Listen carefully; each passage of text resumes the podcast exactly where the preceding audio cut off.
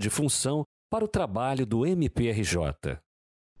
É, o Ministério Público, recentemente, em decisão de 13 de junho, né, ele, na a primeira turma do STF, no, H, no RHC 181895, entendeu que os vereadores não, estão, não são mais detentores de foro por prerrogativa de função.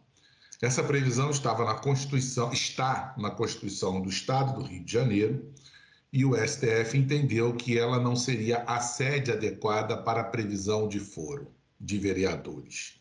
Né? Aliás, essa é uma questão também que tem que ser discutida: se a Constituição estadual poderia ou não é, estabelecer foro por prerrogativa de função. Há inclusive uma proposta de súmula vinculante, que ainda está sendo debatida no STF, é, é, de, de afirmar que as constituições estaduais não podem trazer previsão de foro, inclusive alertando que é vedada a alegação de simetria até, né? Mas, por enquanto, nós estamos aqui é, é, submetidos a uma decisão do STF. E essa decisão foi muito importante porque já estava acontecendo um problema que gerava muita insegurança.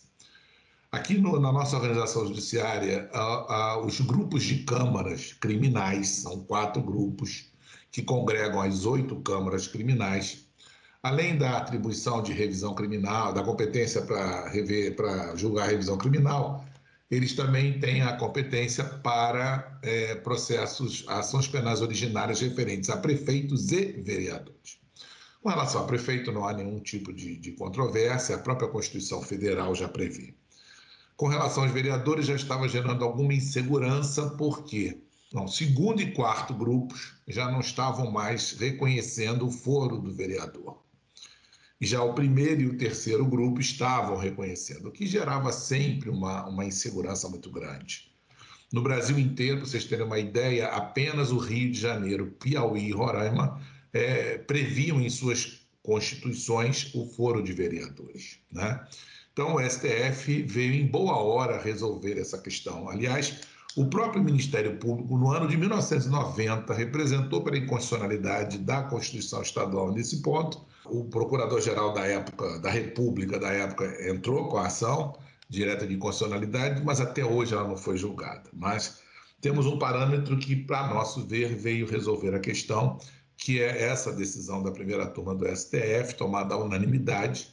E aí, a partir, da, a partir desse parâmetro, a gente, é, o Ministério Público resolveu que é, obedecer, vamos dizer assim, né, submeter à determinação do STF, porque não teríamos outra alternativa. E hoje a, a, o grupo de atribuição originária criminal, o, o nosso próprio o CIAF, que é a Coordenadoria de Investigação de Agentes com Foro, que é uma unidade da Polícia Civil que trabalha conosco, então é, é, decidimos que esses processos deveriam voltar à primeira instância, às promotorias de primeiro grau. Como essa decisão altera a dinâmica de processamento dentro do Parque Fluminense no que concerne às atribuições dos promotores de justiça?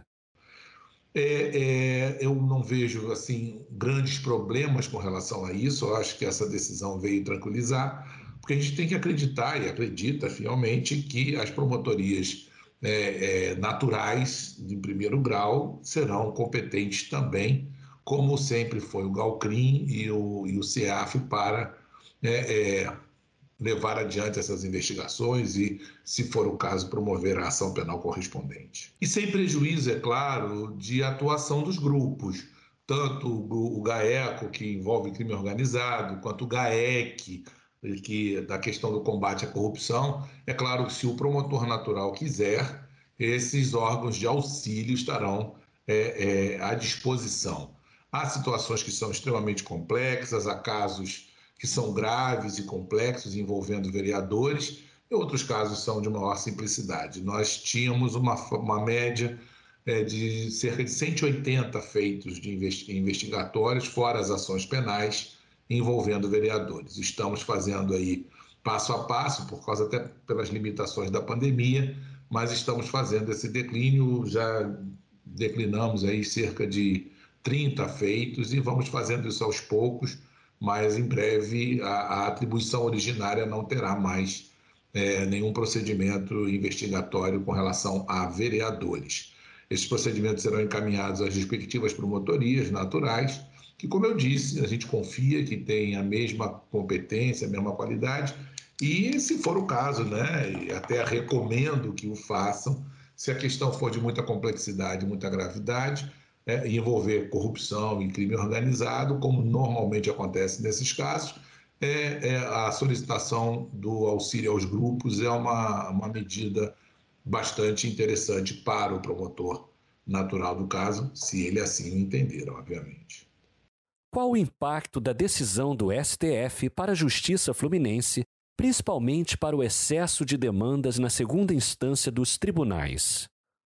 Isso é uma boa notícia, né? Por exemplo, para grupos de câmaras que vão ser que vão ter um desafogo grande. Normalmente são processos complicados, são denúncias complexas, né, que e, e envolvem efetivamente uma questões que demandam uma atuação mais longa, prolongada e tudo mais. E como eu disse, né, quer dizer, eu digo não, mas muitos criticam.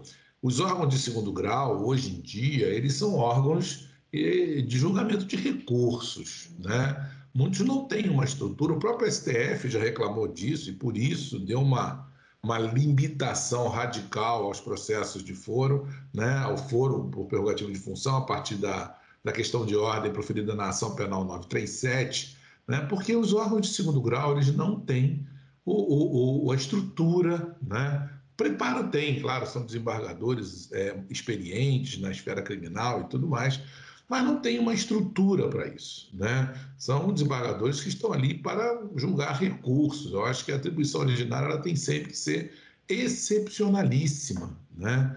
E você imagina o número de vereadores que nós não temos no Rio de Janeiro, que é um estado até pequeno. Né? Você imagina se a Constituição de Minas Gerais, que eu acho que é o estado da União que mais tem municípios, né, trouxesse uma previsão nesse sentido, nossa senhora. Então, eu acho que para o segundo grau foi importante, e, como eu disse, a justiça é justiça, tanto no primeiro grau quanto no segundo grau. Nós vamos sempre confiar nas decisões ou emanadas do juiz singular do, do, ou dos desembargadores nos órgãos colegiados. Não vejo grandes problemas com relação a isso. E acho até que, em determinado, sob determinado ângulo, os vereadores até se beneficiam porque ganham mais uma instância recursal nesse caso. Né? Então, não vejo o, impacto na, na, no segundo grau é bastante, é bastante interessante. Já no primeiro grau, como vai diluir muito, eu não vejo nenhum impacto significativo ante as varas criminais. Como eu disse, nós tínhamos quatro grupos de câmaras apenas. Imagina agora esses processos né, circulando no âmbito, num centenas de varas criminais, não vejo grande repercussão. O MPRJ promoveu 21 ações penais e investigações envolvendo vereadores para que tramitassem na primeira instância. Quais os ganhos efetivos para a população fluminense na passagem dessas ações à primeira instância? Olhando por um, por um aspecto, é, a comunidade poder acompanhar né, o julgamento daquele seu representante ali no fórum, na comarca e tudo mais, talvez tenha um aspecto, vamos dizer assim, de prevenção até melhor. É importante para a comunidade saber o que está acontecendo, né? acompanhar de perto ali o que está acontecendo com o seu político local. Né? Então, eu acho que, olhando por esse ângulo, é um progresso, porque a comunidade vai poder acompanhar efetivamente o que acontece com aquela investigação, com aquele processo referente àquele parlamentar que, é, que a representa. É